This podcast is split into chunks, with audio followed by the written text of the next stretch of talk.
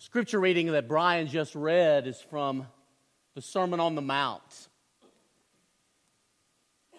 It's found in Matthew chapters 5 through 7.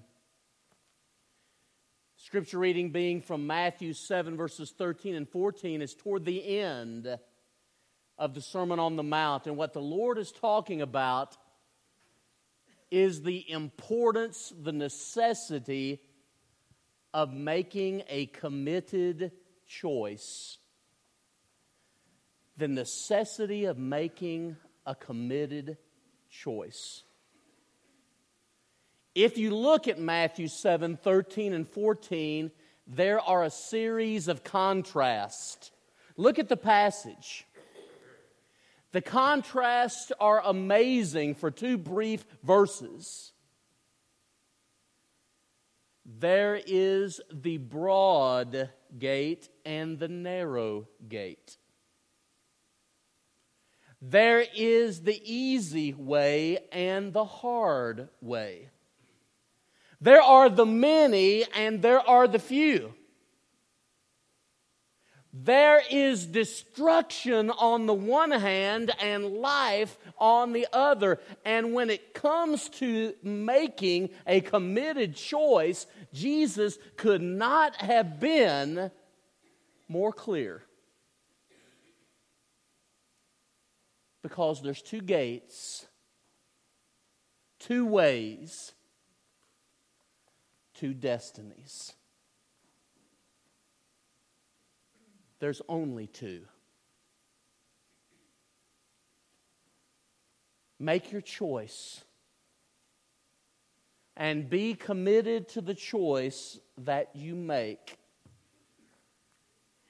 because that is where you will be eternally. Eternity. I want you to think about this statement as we look at this passage this morning.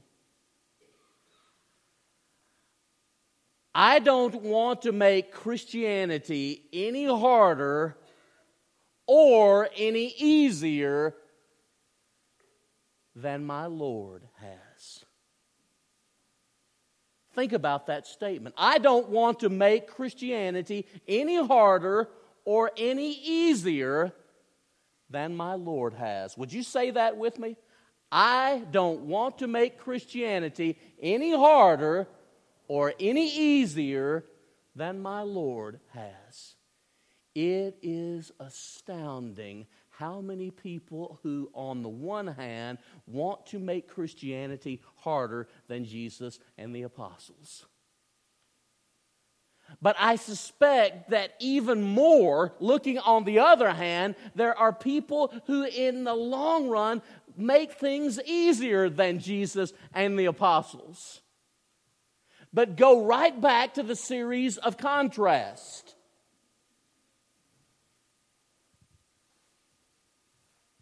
The narrow gate, the wide gate.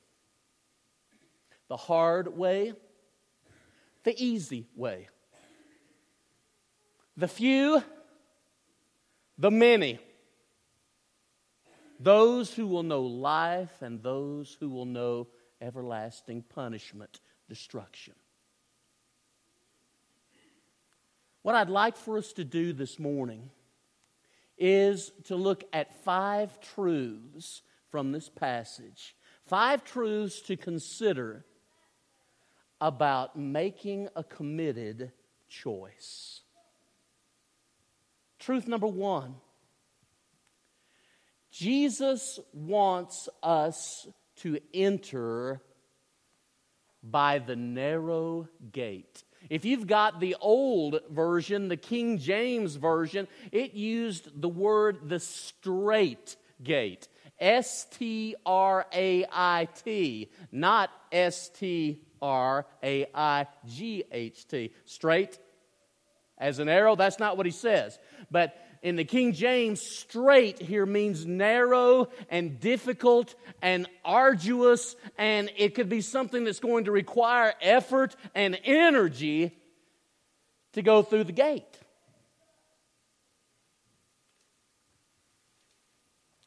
That's why it's called narrow in the English Standard Version.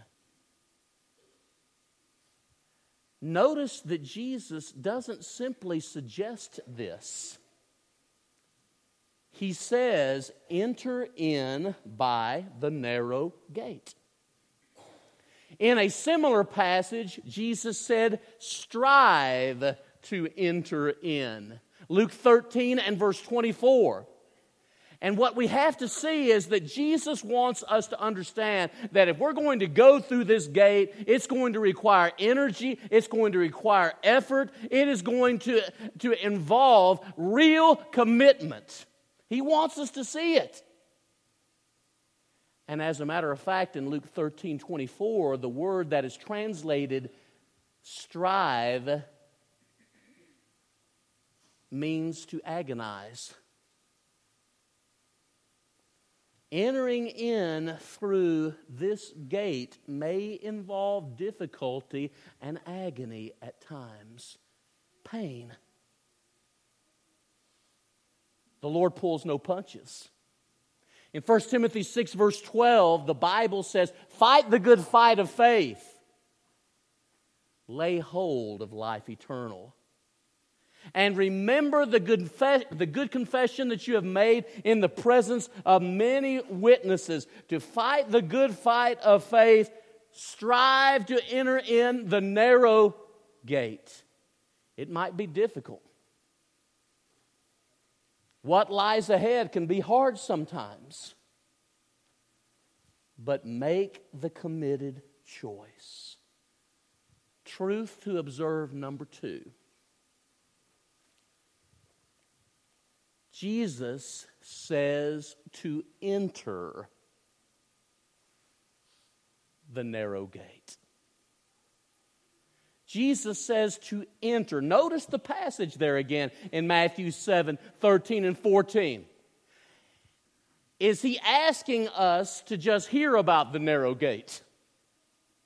You need to hear about the narrow gate. Well, Mike's preaching on it this morning. Well, all right. Is he asking you to simply admire the gates. You know, there's a lot of people out there who claim to believe in the scriptures and they admire the fact that, yes, the Lord talks about a specific way and a specific gate and few and life. They understand the contrast. They admire what is said, but that's as far as they ever really get. They don't make the committed choice to enter the gate and walk the way. Blessed are they that keep his commandments. Revelation 22 and verse 14. Christ has become the author of eternal salvation to all that obey him. Hebrews 5, verses 8 and 9. And within the overall context of Scripture, the sweeping context of, of Scripture, the big picture, yes, grace is free to us, but at infinite cost to God. How you respond to Christ and grace involves entering the gate, walking the way, being among the few, and coming to know life in Him. And so, while grace is free in the sense that it's extended to all men, potentially, grace is of unfathomable cost to God. And how we respond to that fact ought to be seen in light of Matthew 7 13 and 14. Next. Jesus didn't just want us to admire about, you know, some people when it comes to the gate, they, they like to talk about people they've known through the years that entered the gate. They entered by the narrow gate. You know, we talk about family members who were faithful to God, But that's not what Jesus says. And again, we can appreciate the faithful who've gone on before us. He's indicating that we need to enter the narrow gate, correct? That this is the committed choice we need to make. Number four, actually, three, isn't it? We look at this passage, we are to enter the narrow gate, we are to enter to enter. Not just talk about it, hear about it, admire the narrow gate, and think about loved ones who passed through it. But third, this truth is important. The gate is described by Jesus, both the gate is described as narrow and the way is narrow. In your particular translation, you might have the narrow gate and the hard way. Paul would say, with but much tribulation, we shall enter the kingdom of God, Acts 14 and verse 22. Jesus would say at the beginning of this sermon, Blessed are you when men revile you, persecute you, say all manner of evil against you falsely for my name's sake. Matthew 5, verses 10 through 12.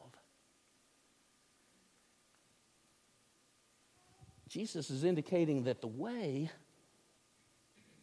can be hard and the gate is narrow. You know what? The idea that I get is this the gate is, it, it, it, small and there's, there's an opening that anybody can get through in one sense, but you cannot get through without leaving something behind. Anybody can get through it, but no one can get through the gate without leaving something behind. And so I think initially, the picture that comes into my mind is it's one of those small spots. And the only way you can get through it is on your knees. Steve, we can't get through the gate. We can't go the hard way and walk in pride. We can't be full of ourselves. We will have to be looking to the preacher of this sermon to get us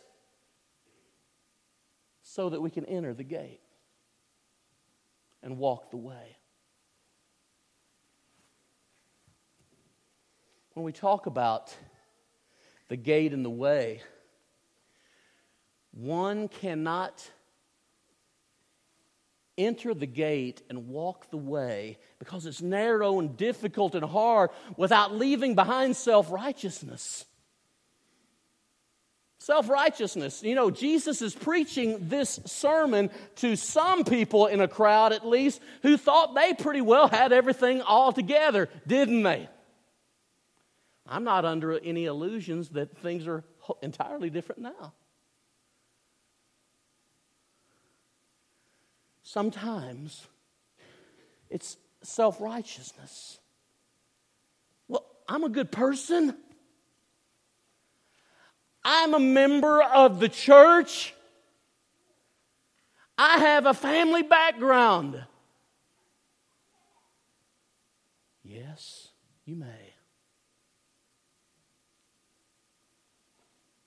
Have you made a committed choice to the way of our Lord?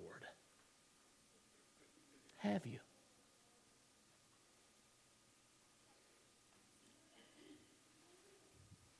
I do not want to make Christianity any harder or any easier than Jesus. Do you? That's why we must always look to Scripture as our guide, and we must not elevate our opinion to the point of God's Word. But we must hold fast a respect for His authority and when Jesus says something, the people who want to enter the gate and walk his way listen and walk.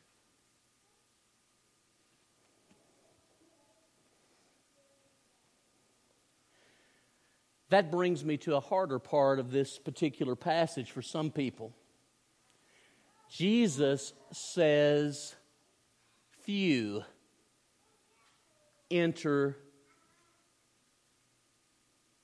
the narrow gate and walk the appropriate way. Jesus says, Few.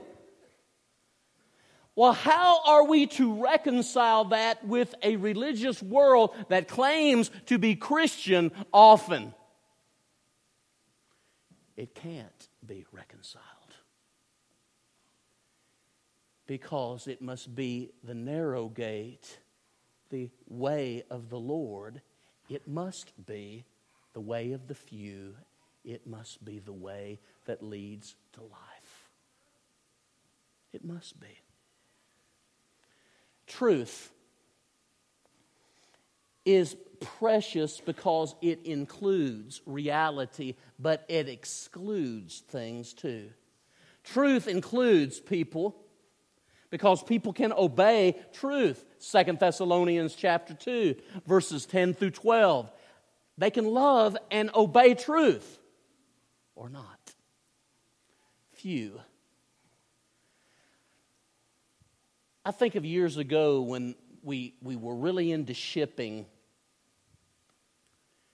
and there were thousands, millions of stars up in the sky, but captains would look for the North Star, and that North Star would give them a sense of direction.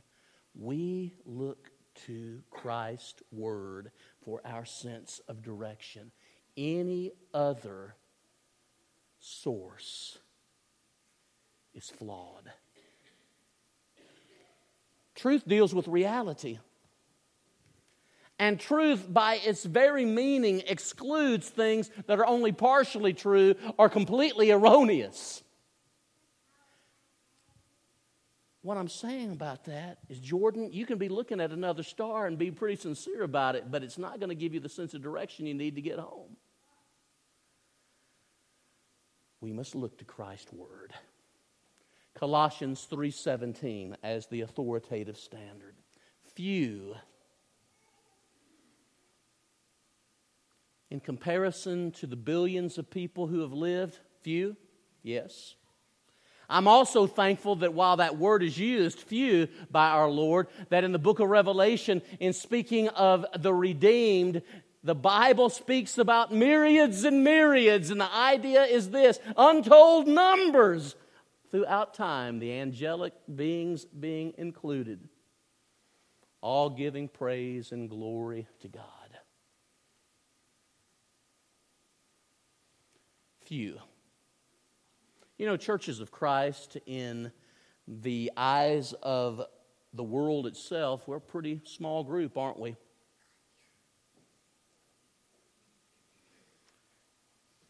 Few.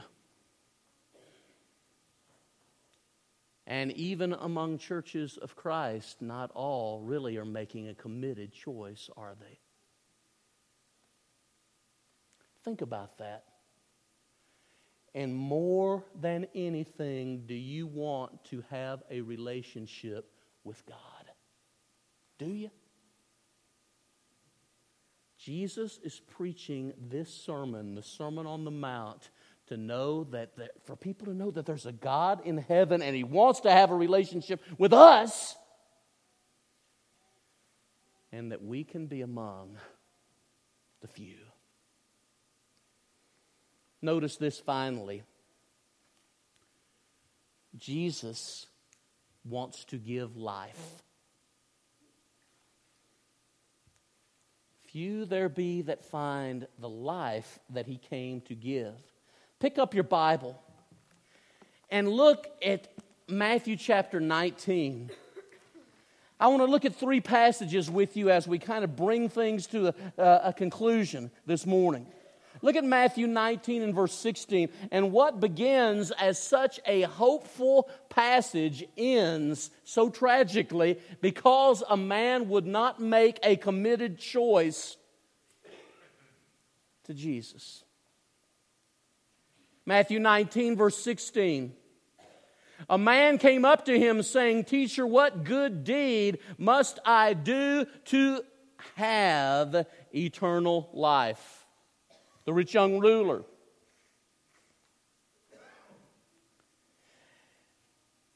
As the conversation goes on, verse 20, the young man said to him, All these have I kept, what do I still lack? Jesus said to him, If you would be perfect, go sell what you possess, give to the poor, and you will have treasure in heaven, and come and follow me. And the text says, The young man heard this, he went away sorrowful, for he had great possessions. Remember what we talked about earlier? It's possible for anybody it's possible for anybody to enter the narrow gate, but nobody leaves, gets through the narrow gate without leaving something behind. What was it going to be in the case of the rich young ruler? If we love wealth more than God, it can keep us out of heaven. If we love alcohol and our addictions more than God, and I know people can struggle with these things, but if we love them more than God, that can keep us out of heaven. If I love my pride and my self righteousness more than I love God, it can keep me out of heaven.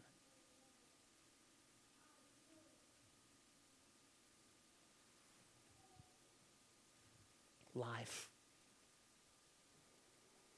Look at Matthew 19 here in verse 23. Because Jesus had said, 19 verse 23 Truly I say to you, only with difficulty shall a rich person enter the kingdom of heaven.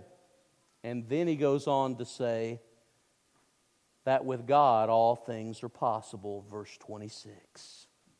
But look at verse 29. That's really the passage I wanted to focus on. Everyone who has left houses or brothers or sisters or father or mother or children or lands for my name's sake will receive a hundredfold and will inherit eternal life. The way may be hard, but life awaits. One more passage, Matthew 25, verse 46.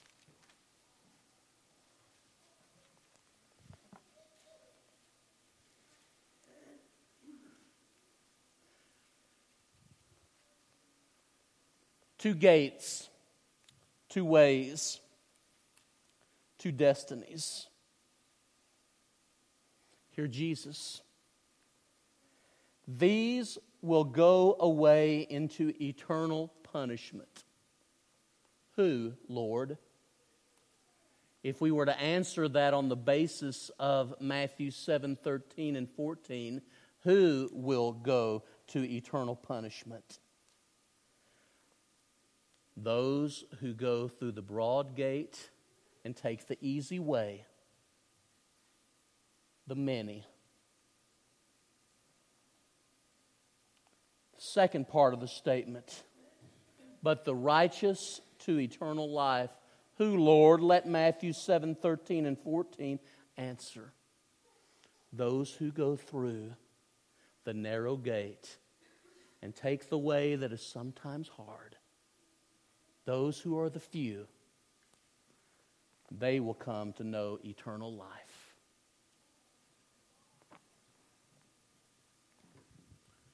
The Word of God, Scripture, does not authorize other faiths. There is one faith. The Word of God does not authorize denominationalism within the umbrella of Christianity because there was no such thing as denominationalism in the time of Jesus.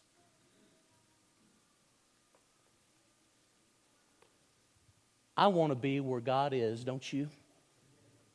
Where He is, there is pleasure and outrageous, unbelievable fullness of joy. Psalm 16 11. He, God Himself, is our exceeding joy. Psalm 43 and verse 4. So choose a way that may be hard and a gate that might be narrow. But choose that by making a committed choice to be God's child and to know life. Isn't it great that that's possible? The one who preached this sermon initially is the one who makes the life possible for us to make such a choice. Come to him if you haven't. Respond to Jesus in faith and trust and a desire to obey him, confessing that he is the Son of God, turn from your sins in repentance and be baptized in water for the forgiveness of your sins. And at that very moment, you'll be added to the body of Christ, the church. Why linger? I don't want to make life harder for anybody as it concerns the teaching of Jesus. I don't want to make it harder, but I sure don't want to make it easier either. When Jesus spoke about the matter, two and only two gates, two and only two ways, two and only two destinies. Where will you be? Let us stand and sing.